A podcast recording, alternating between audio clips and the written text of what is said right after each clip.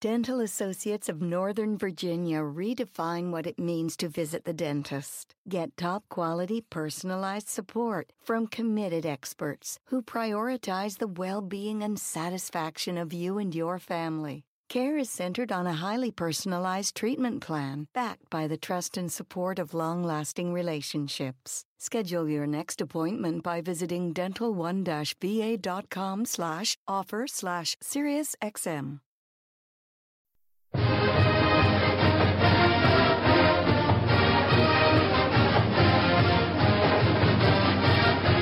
You're listening to the Testudo Times Podcast, the official podcast of SB Nation's Maryland Terrapins Colossus.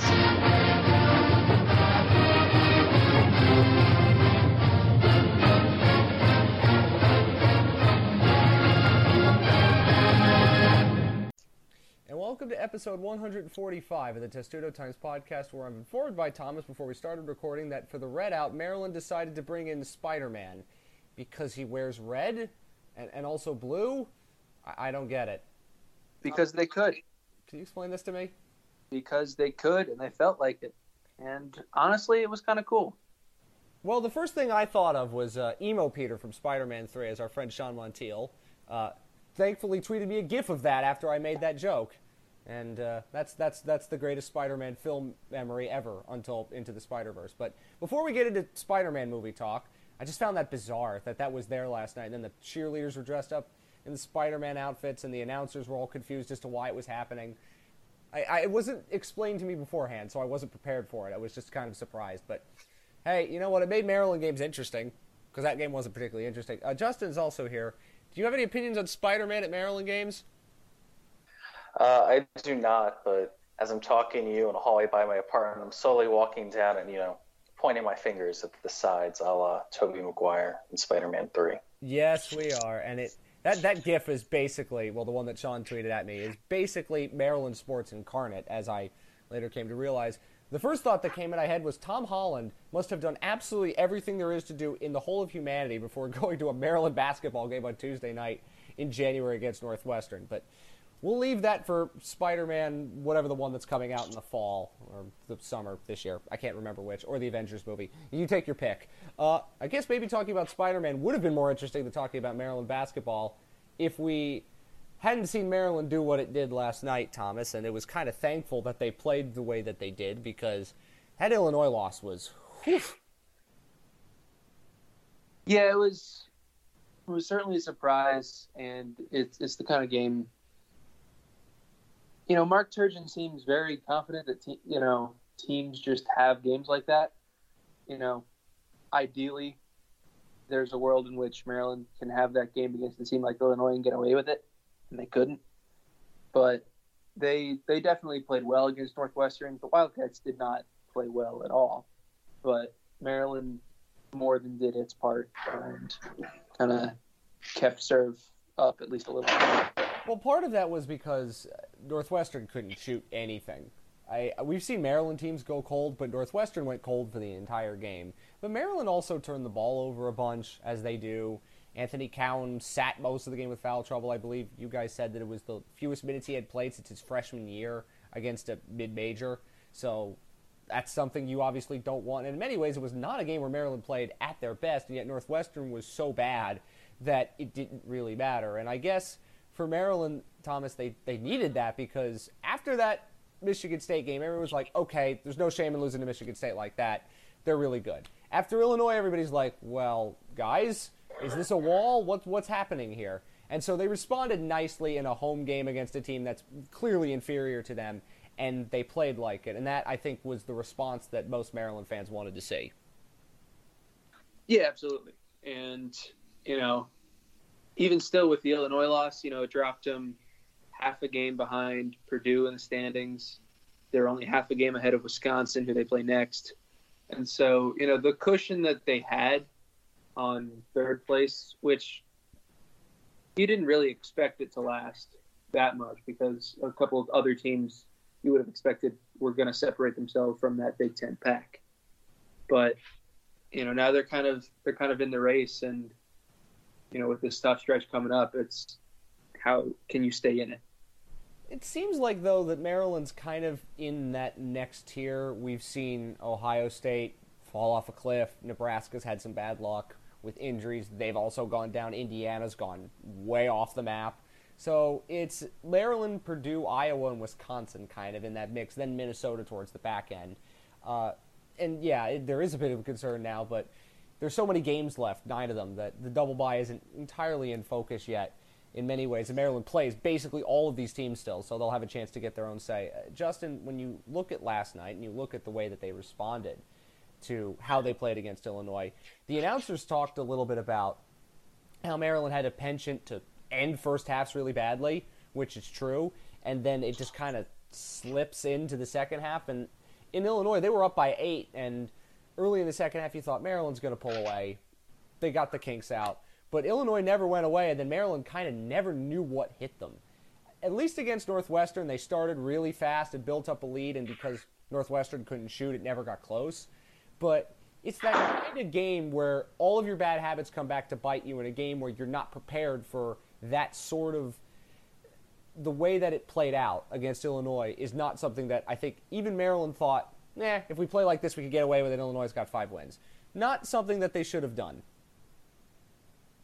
No, and I think I said this on Saturday. Like, basically, what you said, you could kind of tell, like, Maryland just kind of didn't really know what hit them. I mean, Illinois clawed their way back into the game and then just kind of played better and like they wanted it more. Like they were hustling more, getting key offensive rebounds, running better offense, and then it wasn't even that their defense was that great that forced all the turnovers. Just Maryland was kind of, you know, like today's a lackadaisical on offense and just didn't really play with, you know, the intensity we've seen kind of, you know, took their foot off the gas too early. So last night, you know, definitely encouraging with a Northwestern team that still, you know, has something to play for, still kind of on that, you know, fringe bubble, you know, NCAA tournament berth contention. So it was good to see. I know Northwestern was basically cold the whole night, but you know, Bruno Fernando, a nice night inside against one of the top post players in the conference. Darryl Morsell shut down Vic Law. It was their leading scorer. So definitely some positives to take away. But I know you still said, you know, turnover is still an issue. Only 11, but definitely a few more questionable ones like against Illinois. A lot of, you know, bad passes. Some of that was Anthony Cowan not being in the game. Some of it was, you know, just being a little careless, leading a teammate too much. And then Northwestern tried to run, but because they couldn't shoot, didn't really get anything out of it. So still some of the things that were cause for concern against Illinois reared their, you know, ugly head against Northwestern, but, you know, to a lesser effect. It just didn't matter because Northwestern was so bad. But the thing is, Maryland plays maybe one or two more teams the rest of the way that might not punish them for that. And certainly in this upcoming stretch, Thomas, they're playing all sorts of teams that are going to punish them if they screw up like that. And they can get away with it at home because at home they are not unbeatable, but they're really, really hard to beat if they play at their best at Xfinity Center. But we've seen them not look great at MSG, and that was a de facto Maryland home game. I couldn't tell what the attendance was like at that game because it's hard to tell what the attendance is at MSG. But for the next five are on the road, and none of those games are ones in which Maryland's going to be favored. Although I grant you now that what happened with Nebraska, maybe they're favored in that one. But against Wisconsin, against Michigan, against Iowa, if they play like that, they're not going to win. They have to get some of these bad habits out. And we've said these are habits that Mark Turgeon teams usually has, and that's true. But you figured by this point, Thomas, they'd get out of some of them. And the Illinois game, and to a lesser extent what happened with Northwestern, is a sign that this team's got a flaw, and it is one that not many teams in the nation could punish, but there are enough teams that they play the rest of the way that will be able to punish them for that. And if they want to win and to get the double by, they have to tamp down on that. Yeah, for sure. I mean, the the transition defense wasn't as notable of a problem until really the Michigan State game, and that's something that Michigan State likes to do, and they they got really what they wanted. You know, that was a game where Maryland didn't even turn the ball over that much. I think it was ten times. Michigan State, off missed shots and off every turnover, would be running right up the floor, and Maryland you know, has has you know has a pretty athletic team, but wasn't quite able to get back. And you know, Michigan State took advantage, Illinois took advantage. Even Northwestern had, you know, a notable lead in that uh, fast break points, category and points off turnovers. But and those are battles that they won't really be able to lose consistently and be just good enough to make up for it uh, going forward. They can lose it, but they can't lose it the way they have been losing it in these recent games. Is basically Yeah. the answer to that. Is like if you lose, Yeah, they can't get blown out in those categories because it's harder. It's going to be harder to make it up. Yeah. Yeah, and I think Go on. uh, I think last night the fast break points was 15 to six in favor of Northwestern, but I believe that was because of two garbage time threes after Joshua Tomaic checked into the game. So not as bad. But then again, Northwestern couldn't hit the broadside of a barn, so I- does I it really think, I think we might need to kind of throw that game out because Northwestern legitimately couldn't hit anything, and most teams are going to be able to hit something. Like even Wisconsin, who started ice cold in that game a couple of weeks ago, eventually hit shots, and I don't think you're going to face any team, barring some of the really bad ones they get towards the end, that are going to shoot that poorly. And certainly on the road, that's not going to happen. And Maryland has some work to do. So Thomas, I mean, Bruno Fernando played really well. Anthony Cowan's been in bizarre foul trouble in the last couple of games, which is a strange thing to say. That's not normally been a problem, but that hook and hold thing last night was a little bit freaky. Uh, we're seeing some depth get going, but I mean, Ricky Lindo, that was his first basket since what, the Minnesota game last night? But he's not in there necessarily to score all that much. Uh, there's a lot of things I think that this team would probably tell you in a candid moment they can improve upon. What for you stands out the most as the thing they absolutely have to improve on if they want to get above 500 in this next five game stretch, let's say? I think the two things are really just a little bit less so, but the closing of halves, they that was a common thread in the two losses where against Michigan State they were tied and then they allowed an 11-0 run to end the half. Against Illinois they were up 11, allowed a 9-0 run near the end of the half. You know, even against Northwestern, like Northwestern kind of got a few points back toward the end of the half. Um, before Maryland went went back ahead. Um, by I think it was 11 at the break, Mm-hmm. and you know, just physicality inside. This is the Jalen Smith being called sticks has kind of sh- you know shown itself the last few games against Michigan State. I mean, we talked about this in the last podcast, but you know he, he just couldn't match up with those guys, and he he started well but didn't finish well against Illinois. He had kind of a slow first half, but a strong second half against Northwestern. So I mean, you know, you you, you want to see a little bit more consistency from the front court, especially Sticks and Lindo, and just finishing halves a little better. I think his teams are going to try to key in on. they're- You can key in on Bruno Fernando in many ways. You're not going to be able to stop most of it, but when he's off the floor, you talked about in the plus minus department in the game against uh, Michigan State. I don't know what the plus minus is for him now, but I'm assuming it's a pretty stark difference, and that's something that I think Maryland's got to be able to find a plan of how do we defend the way that we know they can defend and rebound the way that they can rebound when he is not on the floor. I think that's an important question that we don't really have an answer to yet.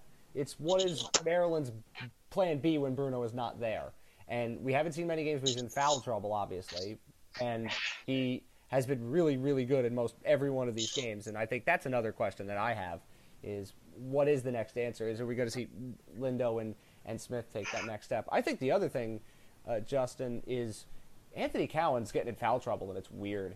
I don't know why this is happening in the last couple of games, but it didn't matter against Northwestern. But he has to be more disciplined because Maryland is not the same team with him off the floor, even though they have Ayala and Wiggins and guys who can score and can set up the offense. But Anthony Cowan's a special player, and Maryland needs him to be successful, and they need him on the floor too. Yeah, I think it's definitely a recent thing. I don't remember it really being an issue against Michigan State. I think against Illinois, he picked up, you know, most of his fouls like in that last, you know, minute, minute and a half when Maryland was trying to foul to extend the game. So I guess I don't think it's as much of a concern as you think. I do think though that last night he probably could have been a little bit better. He had two fouls that turned into three point plays where he could have been smarter. And then the hook and hold was, I don't really think that was a good call, but that's what the NCAA is trying to emphasize this year after what happened to Isaac Haas in the tournament. So I get trying to look for it.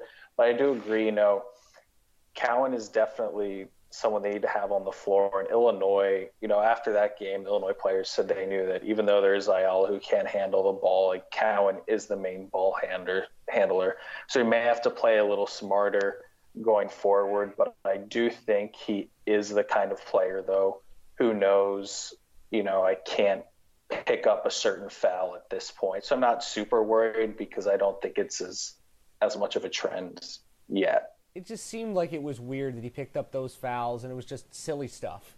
You know, it was stuff where he was over aggressive and he didn't need to do what he was doing in the last couple of games. Again, I don't think it's necessarily going to be a huge problem going forward, but the drop off is there, though not as severe as we've seen with Maryland guard situations in years past. So, Thomas, we now go into this next five game stretch of brutalness. The first one, they came out at 4 and 1, and everyone should have been excited about that, and everyone pretty much was. This one, is in many ways harder because it's four or five on the road. Wisconsin Friday, then Nebraska, who lost Isaac Copeland his ACL, which is unfortunate, and they're not the team we thought that they would be. Their one home game is against Purdue, a team that, if they had played the end of the game better, they would have beaten. Then at Michigan and at Iowa, and in this stretch, three and two is probably the one where most Maryland fans would be absolutely ecstatic if they could get three and two. And I think you could argue they're going to be favored in only two of them, maybe Nebraska, and they'll be favored against Purdue because they're at home. So in this stretch, it's this is the defining stretch for Maryland, not necessarily as a tournament team because they're going to probably be in, but for their seeding and whether they could get a double bye or not. This is a defining stretch of the season, showing how good are they and how good are they going to be in difficult environments away from home and chaining together those kinds of performances in critical times. Yeah, I mean, I think you're you're even you know selling how difficult this stretch is a little short because in the the five game stretch beforehand, you know that that included, you know, an Indiana team that was ranked at the time, an Ohio State team that was ranked 16th when the stretch began. Um, you know, it included Minnesota, Wisconsin was at home, and so those are the games that Maryland won, and they were all good wins, and they're still all pretty good wins. But you know these are these are just a whole different thing because you know Maryland its two toughest home wins this year came against Nebraska and Wisconsin. So now they have to go on the road to play those same teams. The only and thing then, about Nebraska is, of course, is the Copeland injury, and they're not the same team they were. So that's a yeah. that's a thing that I think favors them in some ways. Uh, but I mean, Wisconsin on the road is going to be difficult because the only time I believe they won at the Kohl Center was Melo Trimble hitting a buzzer beater. Uh, yep. Michigan, I mean, forget about it. They've been destroying everybody. And Iowa's also pretty dang good, even though they've lost a couple of games and they're not quite what they were. But Maryland's had trouble winning there in the past. So these are difficult games. And and even Purdue, Maryland's 0 5 against Purdue uh, while Carson Edwards has been there. And they, they, they, screwed up a lot of end game situations against Purdue in recent years. The, differ, the difference with that game, though, is it, it, it is it at home and Purdue, while they've played really, really well, like I've watched most of that Michigan State game, and it was amazing what they were able to do for about 30 minutes. But then Maryland is probably thinking, you know, we're better than we were when we played them in December, and if we had executed down the stretch, we'd have won that game. So I, I don't think they're gonna they're not gonna take them lightly, but I think they'll fancy their chances against a team like that. But if they beat Wisconsin, it'll be the first time they've beaten a ranked team on the road in 11 years. So there's a lot that Maryland still has to prove, even though they're 21st in the country, and this is as good a start as anybody could have ever imagined. Yeah, I mean, there's there is a lot to gain. There, there's still a lot to lose. I mean, you can't, you really don't want to go one and four, and you absolutely can't go zero and five. And those things are more possible than I think anyone, any of us like to admit. Oh, I think they're possible. I think that the the fact that they've responded the way they did against Northwestern leads me to believe that they probably won't be playing like they played against Illinois again, though other good teams are play them. And we know what they look like at their best. At their best, they can hang with Michigan. They could possibly beat them. But I, I, I want to see how they chain these games together because it's four or five on the road, and this has been a historically not great road team. Mm-hmm. So, Justin, what are you looking for in this stretch as well? I think for me, we go back to finishing halves and just you know trying to be composed. These are going to be you know tough places to play. Wisconsin is a hard place to play. Nebraska, even though they've never been historically good, has become a tough place to play in the Big Ten. Michigan is packed now, a tough place to play. So, you know, when things go wrong, Maryland's got to you know just stay you know stay the course. Where you know Michigan State, even though they they are a very good team, better than Maryland. Maryland kind of let that game get out of hand and let it get away from them. And I think that was kind of the big thing, you know, missing from last night is Maryland. You know, never it never felt like they were really letting Northwestern back in the game and could kind of you know get through it and you know get an easy win. Whereas against Illinois, they did not respond that way. Even though I guess going back to the stretch they had during that seven game win streak, you know, Minnesota that was a game where Maryland trailed for most of it or a good portion before, you know, turning it on and, you know, winning by 15. Then Ohio State, who had chances to get back in, including at the start of the first half, then Maryland put them away. So they so they can draw on those experiences to do it, but you know, this stretch is going to be tough. It's not like we thought at the beginning of January, you know, the first half of conference play has sorted itself out and teams like, you know, Michigan, Wisconsin, and Iowa have kind of, you know, risen or stayed in that top half. So it's going to be tough. But I think Maryland, which they need to stay composed, which can be hard for a young team. But I think that's the key where, you know, guys like Cowan, Morsell, Fernando have to be able to, you know, keep the team steady because, you know, there's going to be a point probably every one of these four road games where the home team goes on a run and gets the crowd behind them, and Maryland's going to have to figure out a way to weather it. Well, maybe it's an Anthony Cowan three from the logo. That always seems to work. It, it does, especially late. I mean, considering he only played 19 minutes against uh, Northwestern, I don't know. What is he going to drop against Wisconsin? Considering he can drop 20 when he plays 40 minutes every game. He'll be he'll be fresh, and that's a rare thing to say about Anthony Cowan is that he'll be fresh. So very interesting games to come. We will podcast after Nebraska next week, which will be in the middle of this stretch. The only good thing for Maryland, I think I could say, is that the schedule lightens up a bit, so it's not terrible in terms of dates.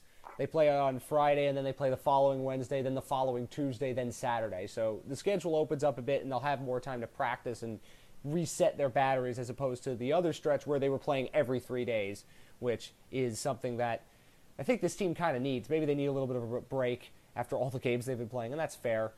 Even with 20 games in the Big Ten, the conference schedule is pretty jumbled. Now we focus on football, and Thomas, I'll ask you: Do you want to start with the players or the coaches? Because there's a lot to get to in both of these camps, and the coaching staff we kind of knew what was coming already, and the players there's just so much news to get to with that. So, what would you like to start with?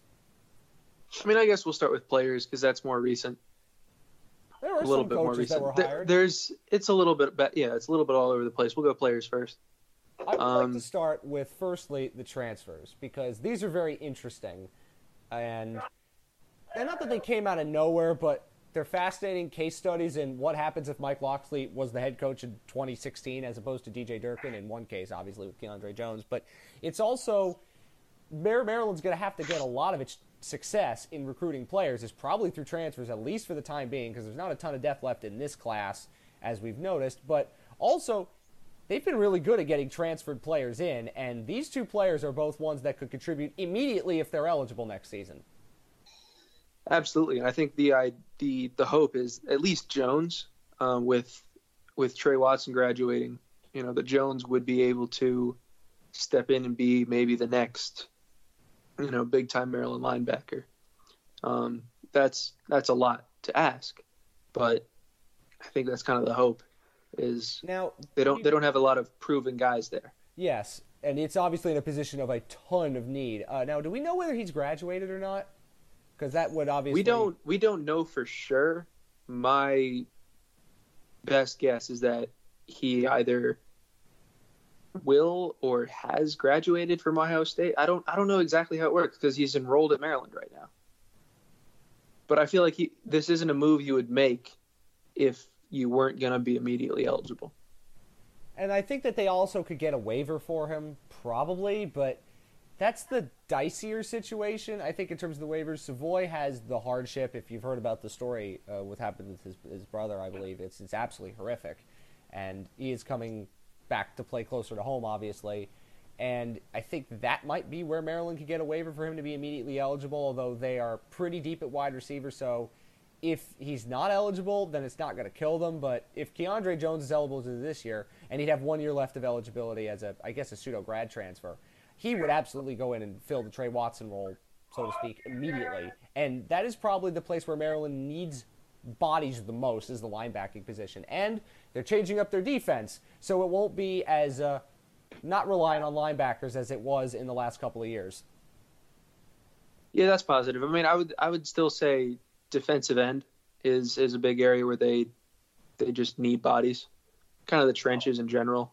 Um, that's been a you know a focus of the new staff as they sort of re ramp up the recruiting efforts.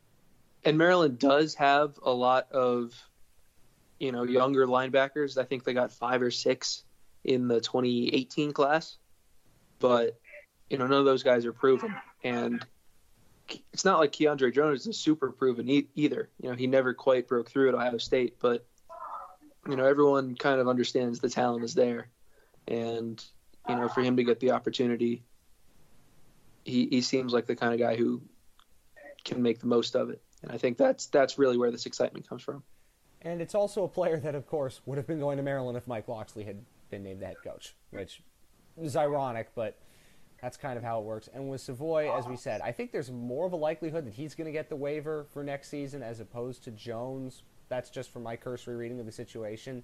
Uh, I think he can contribute right away, but the difference is with Keandre Jones is he's at a position where Maryland needs that experience and depth, whereas Savoy comes into a position where Maryland's already has guys who they're going to be really high on. So I wonder what kind of impact Savoy is going to have at that position because Maryland had the four guys from last year who played pretty well when a quarterback threw them the ball. Yeah, I mean, I think wide receiver is a, a kind of position where, you know, if if you can throw the ball, which isn't you know a total given with Maryland, but if you can throw the ball, you can, you know, a lot of different receivers can contribute, even if they don't all put up huge numbers. Like last year, it was the, it was those four true freshmen, but you know they didn't burst out until sort of late in the season, except Jeshaun Jones.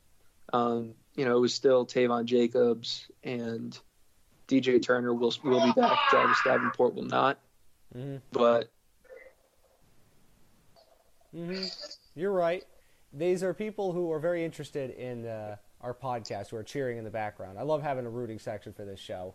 Let's talk about good Maryland football things. Doesn't happen very often. It does not happen very often, but I admire what they are doing. And when it's cold everywhere, you got to stay in. And what better way of doing it than cheering for a podcast recording?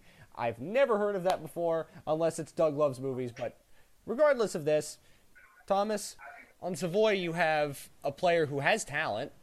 Uh, we don't know where he's going to fit in, obviously, immediately, but it's not as if Maryland is desperate for bodies at that position. So if he has to wait a year and he's going to have two more years of eligibility, we believe, uh, there's not as much of a drop off in from Keandre Jones to what Maryland has right now, as opposed to Savoy to what Maryland already has on the roster. Is kind of the point of this. But it's still a good player for Maryland to get.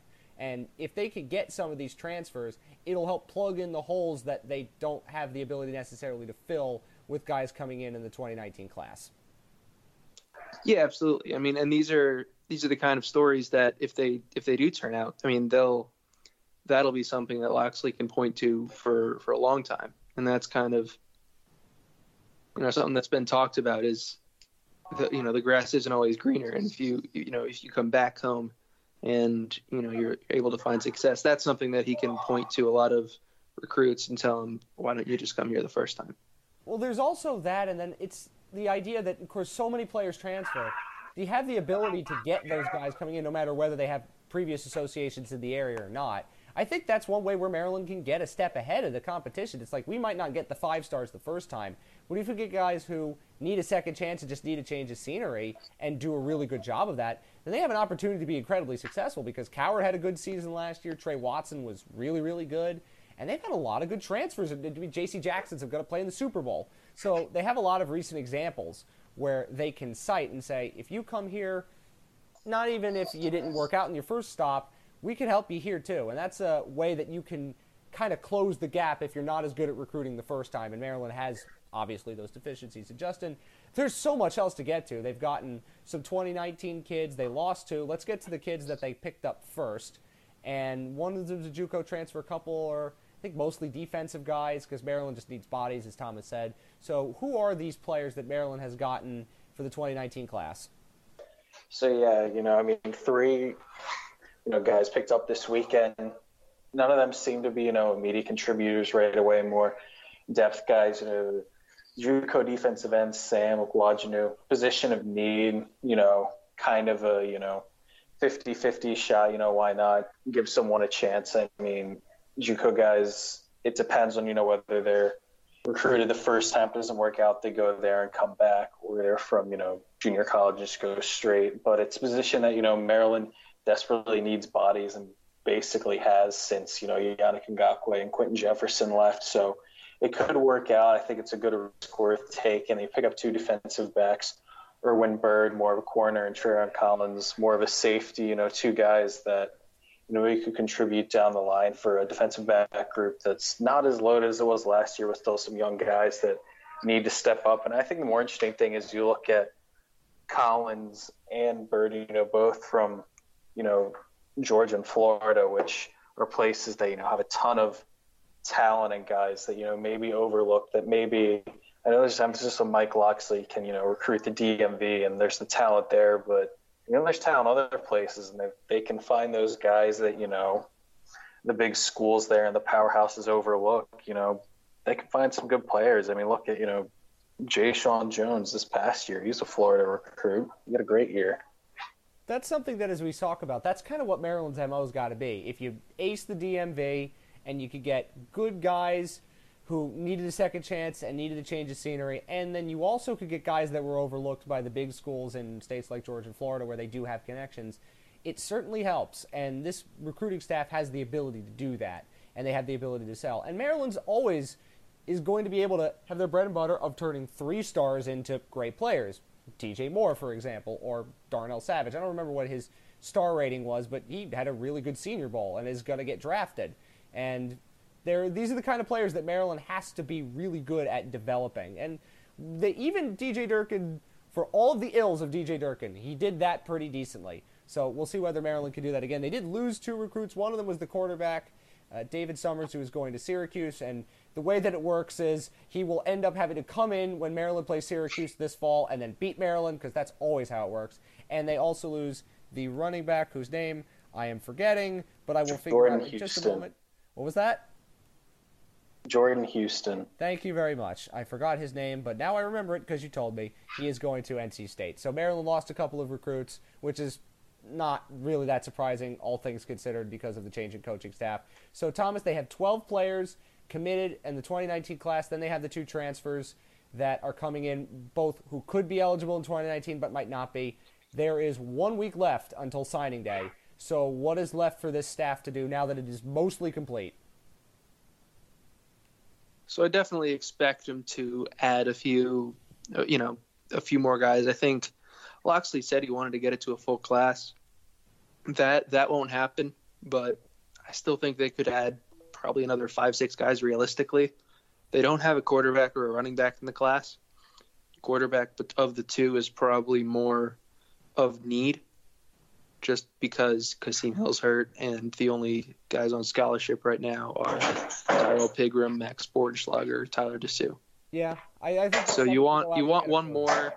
You know, they had two running backs committed in this class at one point, so obviously, I think that they would love to get at least one, even if it was just as a you know, somewhat of a project, but or even a grad transfer or somebody like that, just to make up Yeah. numbers. and then and then kind of beef up the lines because they're losing a lot more than they bring in on on both those sides. So And- so those will be their areas of focus um, over these last couple of weeks, Absolutely. or this last week. Well, this is the last week, and we've I don't pay much attention to the links of these players because they could come out of not nowhere, but that's kind of what we saw with the way that the recruiting cycle in the last week or two played out. And of course, there will be transfers, there will be grad transfers, and that season doesn't really stop on February 6th. So there are more guys that Mike Locksley and his team could get to fill out the staff. I would say quarterback and the lines are obviously pretty important, and especially quarterback because you know with Maryland, all the quarterbacks are going to get injured at some point, and that's just how it goes, no matter who the coach is. And for the coaching staff, uh, Jon Hoke was confirmed as defensive coordinator, and they hired a couple of other guys as well, uh, Thomas, that I would like you to talk about because I only know one thing about uh, the new defensive line coach is that he once played for the New York Dragons in the AFL and that was because your picture of him was him playing with the New York Dragons of the Arena Football League. They no longer exist. Yeah, I felt like I felt like it would have been important to uh, put an Arena Football League picture on there because Getty didn't have any old pictures of him with Maryland, which was Did sad. you know? Did you know that the mascot of the New York Islanders is Sparky the Dragon, and that he comes from the New York Dragons Arena Football League team because they once played both in the Nassau Coliseum? If you didn't know that, now you do. That is today's bit of useless information you get on the Testudo Times podcast. The quiz will be next week. Uh, yeah. This Yeah, sorry and about that. oh, oh, by the way, also part of the quiz, Rutgers just beat Indiana Yes, Where? At At. Rutgers? at the RAC. at the RAC. Yeah. Rest in peace, Archie Miller, Chris So- Holtman, so- so and Tim way- Miles. So, by the way, four wins now for Rutgers in the Big Ten, three for Indiana. Sorry, Romeo. That's a school record, four wins for Rutgers in the Big Ten. It's amazing, isn't it? We can make fun of I them mean- later. We must finish. We must finish with the coaching news. I'm sorry, I just had to mention that because it was brought to my attention as we were talking about the uh, recruiting situation. Yeah, so so Jon Hoke is, you know, kind of an underwhelming hire because he hasn't been a sole defensive coordinator since 2001, when which was I was four. So I was you know, it's been a while. And that was when the Patriots and Rams played in the Super Bowl the first time. Yeah, Also Um, in 2001, a song called Wherever You Will Go by The Calling was a big hit. That wouldn't happen anymore in 2019. It's another would uh, difference in time. yeah, and uh, Delbert Cowsette played in the NFL at the time. He did play So- in the NFL at the and time. now he's he's Maryland's defensive line coach. He's, I think, a, a slightly more exciting hire. A because you know this is his alma mater. He's kind of coming back home. Locksley was on staff when he played for Maryland, and because he he seemed to do a pretty good job at Albany. You know, he was their defensive line coach and co DC and or assistant head coach, and they did some pretty good things. They struggled this year, but were solid defensively the last couple of years. Um, did a good job rushing the passer those those years. So he he seems like a pretty good hire. He's not the the first guy you would think of, but at this stage in the game, I think it's probably a good get. Maryland's got nine of those spots filled now, so there's there's one more. I'm not really sure what they'll do with it. You would think, uh, you know, you get a linebackers coach.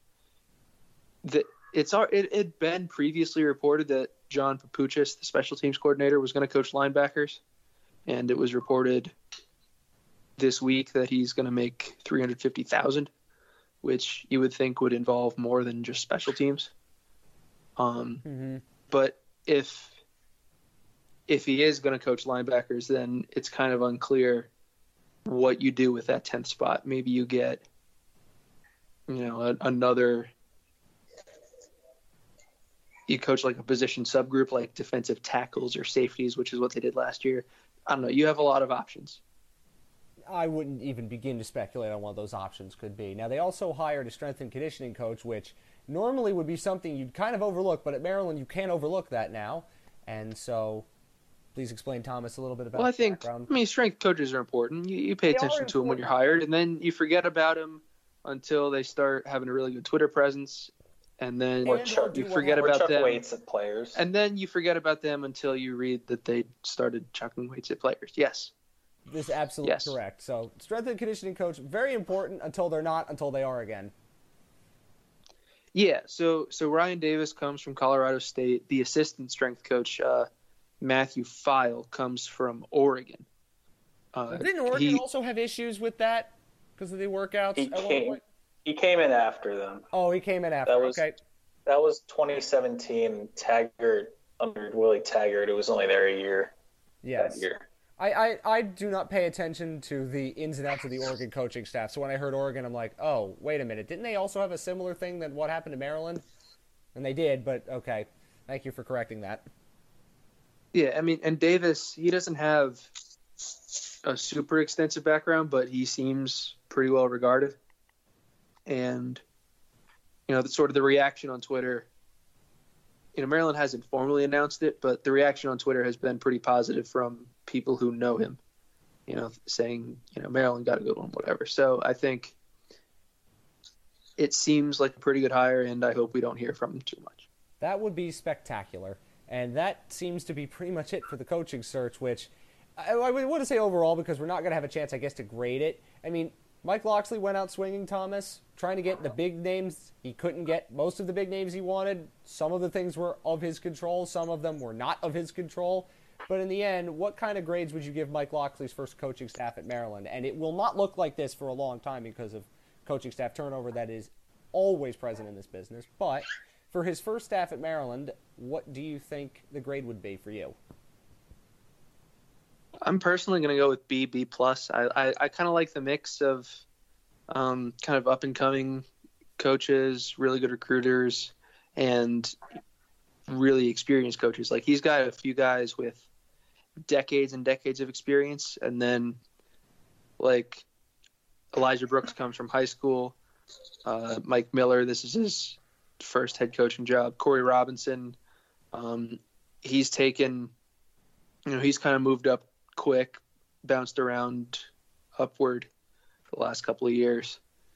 So um, it, it's a mix of, you know, guys who've been around and guys who seem to be up and comers. And then I think it as well illustrated by Scottie Montgomery, you know, who was a head coach last year, but you know, that may not have turned out well, but he seems pretty well regarded as a coordinator and as an offensive mind. And so, you know, those are the kind of hires that, you know, I, I understand that they're not easy to get excited about, especially when, you know, you think someone like Josh Gattis is coming. I mean, But- his ideal was Josh Gattis and Butch Jones. And whatever you think about Champions of Life stuff, that's different than who they ended up getting. It's not like they got bad coaches, but they went out swinging and they missed. And most Maryland coaching searches do not end up going out swinging. You know what I mean? And that's why I think there's some disappointment, but in the end, they didn't strike out. They got a pretty good coaching staff, all things considered. And also considering how long it took, because normally these things don't take as long as it has with Maryland for uh, some reasons in Mike Locksley's control and others not in his control. Yeah, and I'm not sure, you know, kind of how to gauge that because the sooner you get coaches hired, the sooner they can help with recruiting. And, you know, the fact that some of these coaches were hired very late, you know, puts Maryland a little bit behind the eight ball. Recruits don't know who their position coach is going to be, things like that. But, you know, the staff as it's as it's assembled now seems reasonably solid. Justin, what do you think? I mean, as much as you know, you wanted Maryland to go out and get you know Josh Gattis or a top guy. I mean, that was kind of hard to you know really come to fruition just because of you know it is Maryland and there are you know seemingly greener pastures elsewhere. But like Thomas said, I like the mix of you know experienced guys who have you know coached in the NFL, coached at you know, college for a while and just kind of know the ins and outs of the game and know what it takes. They may not be, you know, splashy like the big names, but, you know, and they've seen, you know, guys break out, guys not do well. They have the experience to know, you know, what works. And I also, you know, think it's good that, you know, Locksley seems to be paying it forward with some of these guys. I think six of the nine assistant coaches are African American. So he's trying to, you know, get more people, more diversity in college in a you know college football coaching landscape that doesn't really have it. But I think you know for you know how he came in, how he had to you know coach Alabama for you know a month after he was hired, and then you know scramble to hire hire guys, and that not work out. I think you know it was a pretty decent job. You know, like I said, a lot of experience a lot of connections to Maryland guys who you know seem like they'd be happy working here and not you know saying you know oh you know I need I wanted to get back into coaching and Maryland was the only school that called.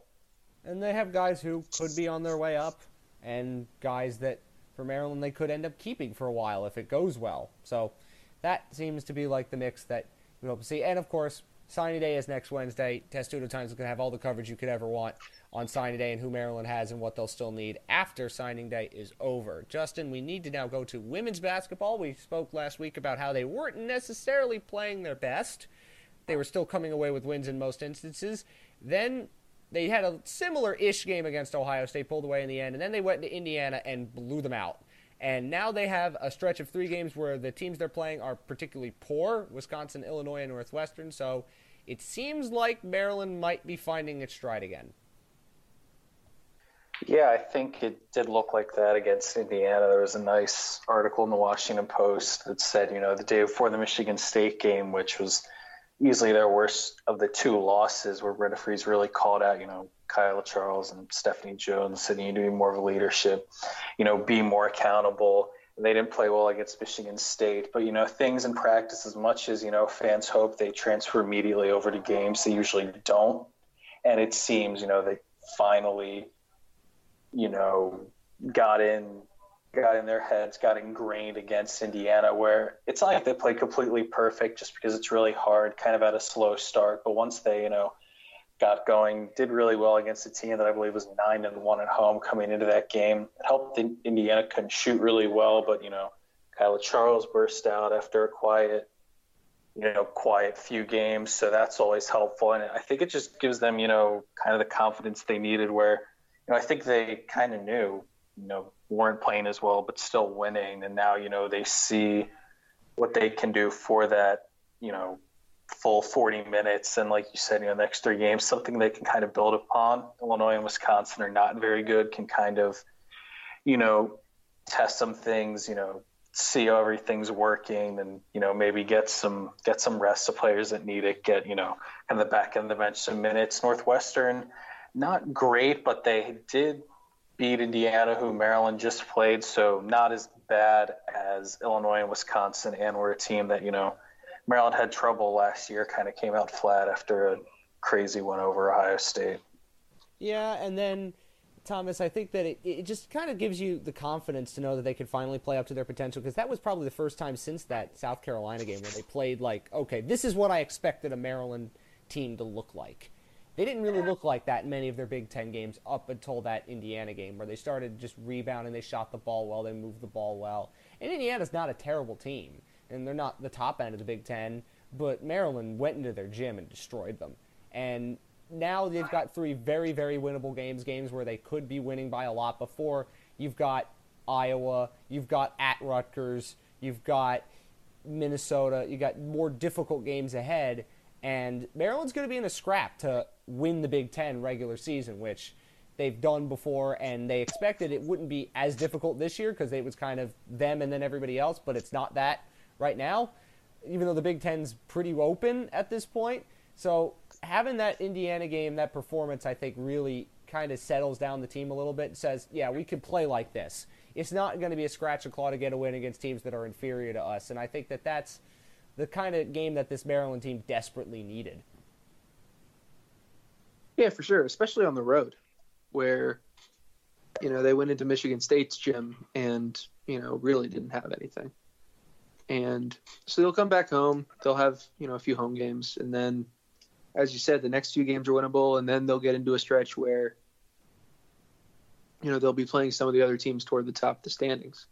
As I said, which, at Iowa, at Rutgers, those are going to be very, very difficult games. Yeah, Rutgers currently in first place, and told you, you it would know, come going, back to bite me in the end.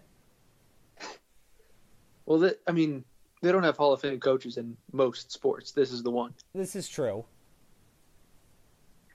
she can overcome Rutgers, I believe.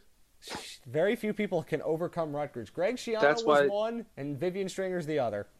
Yep. Elite company. Yeah, absolutely. But, but yeah, so I mean, they they do control their own destiny for for the Big Ten still, and you know, I think a performance like that against Indiana, who you know was receiving votes and had been ranked had the been, week prior. Yeah. Um, you know that that can give you kind of the jolt of confidence that you need. Mm-hmm. The, the rest of their schedule, again, they get Northwestern, and that's next Thursday. Then at Rutgers is going to be a difficult one. Nebraska at home should be winnable. Then at Iowa versus Minnesota. It's like if they can win most of them, they've got two losses. If they can just beat the teams in front of them, and Iowa's around them in terms of ranking, Rutgers is around them in terms of ranking. I don't know where they ended up in the polls after what happened last week. They were 11th. I don't know if they moved up very much, but somebody can correct me They- on that if I'm wrong. They didn't move up at all, okay. but yeah.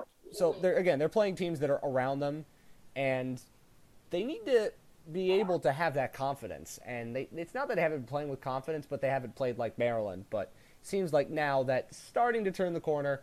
I said, Wisconsin that is going to be taking place tonight, Thursday, and then at Illinois versus Northwestern. Before then they play Rutgers. And the great part about that was at the end of the game, you had Brenda Frese with her two kids being interviewed in the background of Assembly Hall, where the men's team hasn't won, and so that was kind of nice to see because Brenda, Frese, anytime Brenda Frese' kids show up, it's a great thing, especially when they're on camera. So that was pretty good, and it came after a game in which Maryland was utterly dominant, so that was also spectacular.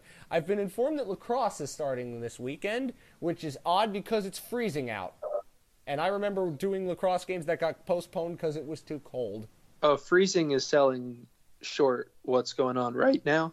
Like the wind chill here is, you know, was minus one at dinner time. Um, It is. 'It'll- it'll actually be up my TV to- right now. it'll be up to the 40s by Saturday, so I'm not sure what they're gonna what they're gonna do with it. I think they might still play it. Because They'll play it's, it. It's normally a couple more weeks before the lacrosse season usually starts, isn't it? Or am I remembering this wrong? I think they started a week later last year, but I guess because they didn't want to play another midweek game, or you know maybe they want to you know keep having one game a week, they you know played. They decided to you know start at this day instead of a week later. Okay. Uh, I need people to tell me what's happening with Maryland lacrosse because I haven't been paying much attention. I thought it was too cold to play lacrosse basically in January. So who'd like to It do is. Well, it is, can- but but they're gonna try. Okay. Kudos. Yeah, they'll. I'm pretty sure they'll play because last year their opener was like 40s and rainy, and they played because I mean, kind of have to unless they think there's going to be like lightning or a tornado, they're going to play. But the team this year, I mean, definitely a little bit on the younger end, but you still have you know experienced guys. You kind of have a young you know trio leading the offense. Jared Bernhardt takes over the number one jersey. He's a junior, had a second leading scorer last year behind Connor Kelly, who has since graduated. Then you have Bubba Fairman, who, you know, has been getting a lot of hype basically, you know, since, you know, his high school days, just because he's a Utah native and they don't really have lacrosse out there, even though Utah is starting a program this year. So people expect him to take the next leap. Then the guy who no one really seems to talk about, which I find kind of ridiculous, is Logan Wisnauskas, who I believe had the most goals of any Maryland freshman since 2001, and he'll be another solid complement. So you expect those three to lead the offense, and then defensively a little more experienced. Curtis Corley somehow bigger than he was last year when he was already easily the strongest person on the team, going to be the main cover guy, good leader down there. The biggest question I think for Maryland is in goal. You lose Dan Morris, who was, you know, not spectacular, but always solid, really good, really good in close range. Definitely kept them in some games. So that's going to be something key to watch early on is, you know, who emerges in goal. And then last year, you know, defensive midfield was not great. Maryland short sticks got killed quite a bit. They have, you know, two guys, Norman Puglisi and Thomas O'Connell, who do come back, but you'll have to see if there's improvement there. And once again, you know, John Tillman does not schedule light. They have him with Bucknell, who was, you know, really close to making the tournament last year. You know, got games against Albany, Notre Dame, you know, tr- traditional rivals in North Carolina, Navy, and then the Big Ten, which is as good as anywhere. So, you know, other talented team. I think the expectation is, you know, another Memorial Day spent, you know, playing lacrosse and possibly for a title. It's going to be in Philly again this year. It is, I think, returning for the first time since the uh, 2016 heartbreak. Yeah. Uh-huh. About about that bit. Someone saw that in person. Someone talked about that in person. Interesting time. Uh, you have any thoughts on lacrosse, Thomas? I'm going to let y'all fill in because I got to be honest. After what happened in 2016, I kind of got burnt out. and for good reason. You missed it, Matt. They won the title in I, 2017. well, I paid attention when they won the title. That's that's what I did. But yeah, I mean, kind of what, what Justin said does fit. I think that you know, the the offense is young but talented. The defense is pretty proven. Um, the goalie is a question mark. There are like three different guys who it could be, and I I have no idea who has the upper hand. I don't know if John Tillman has it. I'm sure he he knows better than anyone, but you know he hasn't said publicly who he expects to. To John start Tillman warms up the goalie before every game. He definitely has an idea. He has an idea. He just doesn't want to tell us. For good reason. I mean, you can't blame him. But it's not like we've seen any of them except in mop-up duty. I even would that, not, even hardly any. I would know even So- less about these things.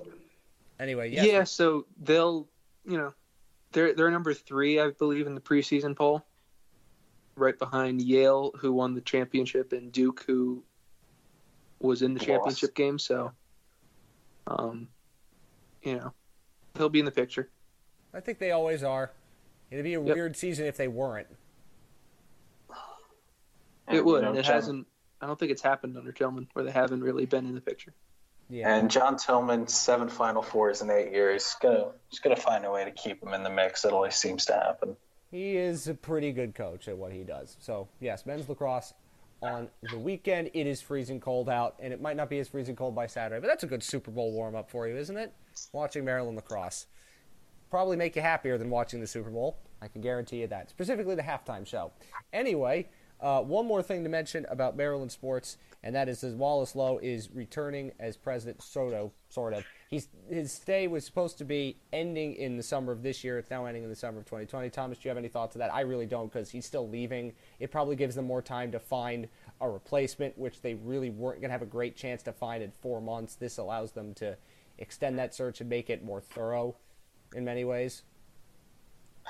Yeah, I mean, by that logic, it it does make sense. I'm not really sure why they hadn't started to take steps to find a replacement sooner.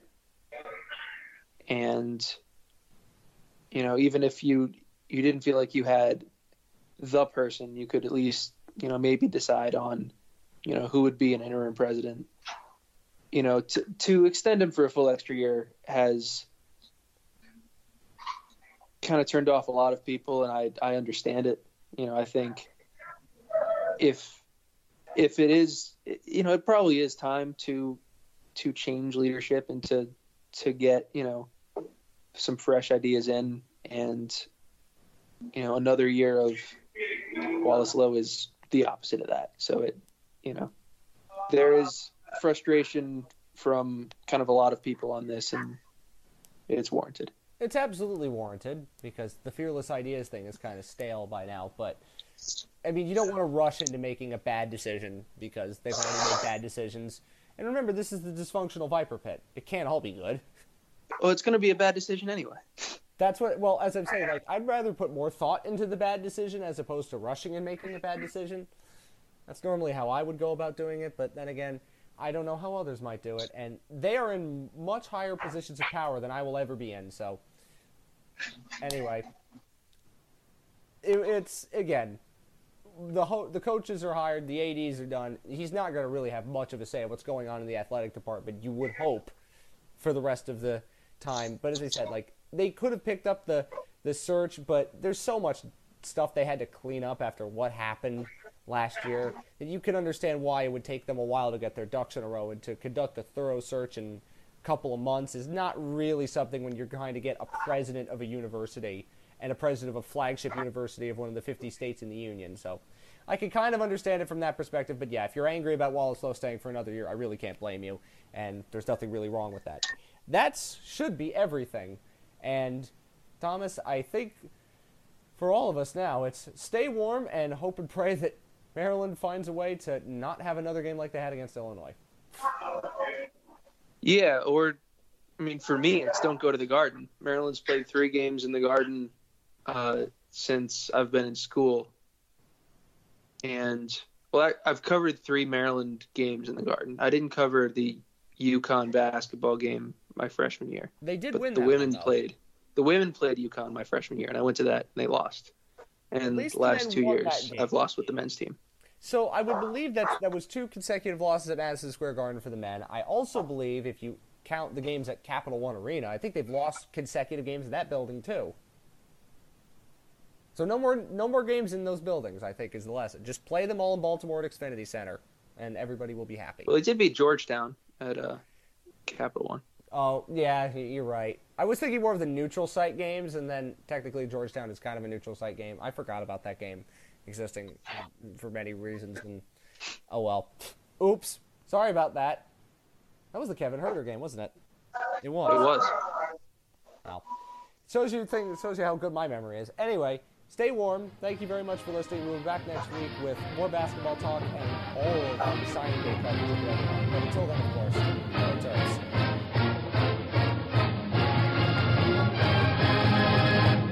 Dental Associates of Northern Virginia redefine what it means to visit the dentist. Get top quality personalized support from committed experts who prioritize the well being and satisfaction of you and your family. Care is centered on a highly personalized treatment plan backed by the trust and support of long lasting relationships. Schedule your next appointment by visiting dental1-va.com slash offer slash SiriusXM.